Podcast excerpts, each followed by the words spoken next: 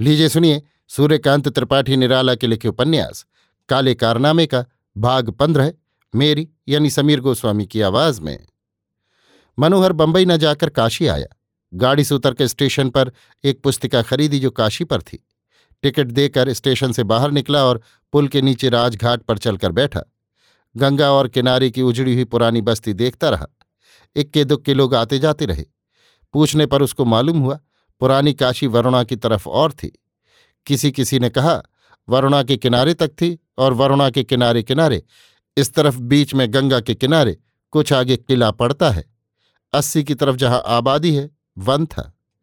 मुगलकालीन काशी अस्सी नाले तक थी। तुलसीदास जी का स्थान उसी जगह है। राजघाट के नीचे का हिस्सा हिंदू कालीन पुराना है। बहुत सी चीज़ें खोदने पर मिलती हैं। मनोहर डेढ़ घंटे तक बैठा रहा। काशी वाली किताब पढ़ डाली। लोगों से भी जानकारी प्राप्त की। सभी के पते लगाए। संस्कृत की पढ़ाई के बारे में भी पूछा कि क्या क्या प्रबंध है। फिर स्नान करके धोती सुखाई। फिर जलपान किया और शहर की तरफ़ चला। दो तीन रोज तक घूमता, पूछता, सुविधाएँ देखता रहा। धनिक जनों और राजो महाराजों के दिए दान और विद्या के प्रबंध की जाँच करता रहा। स्वभाव में जो जलन थी, उसकी लपटों में जलाने का अन्वेषण प्रबल था। संस्कृत वो इतनी जानता था कि काशी में सम्मान की सर्वत्र उसको सुविधा हो। मगर जिस परिस्थिति का वो मुकाबला कर रहा था, उसका मित्र उसको कहीं नहीं मिला। द्विजों के शूद्रत्व से उसका रोआ रोआ लपट की जीभ हो रहा था। उनको जलाने या जाति में नई जान फूकने की सहूलियत उसको उन सभों और पाठशालाओं से नहीं हुई। इतर जनों में भी प्राचीन भावना थी। अगर कहीं अंग्रेज़ी राज के कारण हुमसते थे तो उनका हाथ पकड़कर रास्ते पर ले चलने वाला न था। जाति का कोई व्यक्ति संस्कार करने वाला चाहिए, वो समझा। स्कूली विद्या और सरकारी नौकरी से अपने पाए नहीं पुख्ता होते। वही रास्ता चालू रहता है, जो गुलामी वाला है। उनसे छिपकर काम करने की ठानी। उसका विश्वास था कि संस्कार के साथ शास्त्री तक वो बीस आदमियों को ले चल सकता है, जो ब्राह्मणेतर कहे जाते हैं। अपनी जातीय मर्यादा शास्त्रानुकूल द्विजत्व वाली वे आप ले लेंगे। उसको विश्वास था। वहीं वो जम गया और भूमि की खोज करने लगा।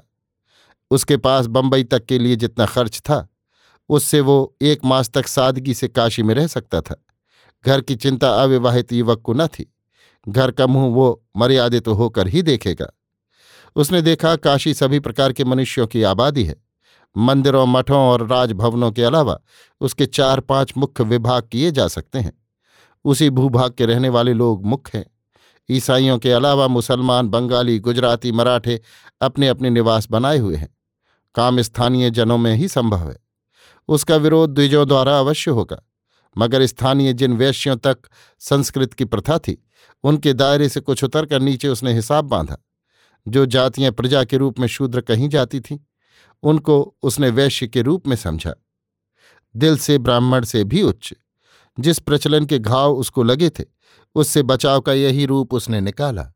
एक जगह जमकर घूम घूम कर हाल मालूम करता रहा। धनिक शूद्र काशी में बहुत थे। एक हफ़्ते के अंदर उसने उनमें नई जान डाल दी।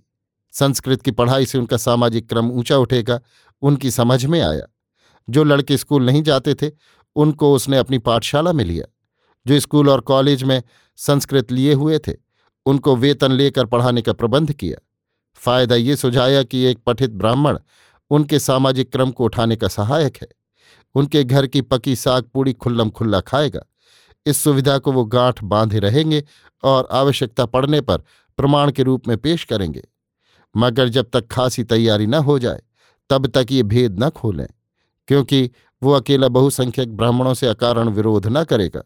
लोग उसकी बात से बहुत प्रसन्न हुए। वो तुल गया था। उनके इम्तहान में कटा नहीं। काम शुरू हो गया। अभी आप सुन रहे थे सूर्यकांत त्रिपाठी निराला के लिखे उपन्यास, काले कारनामे का, भाग पंद्रह, मेरी यानी समीर गोस्वामी की आवाज़ में।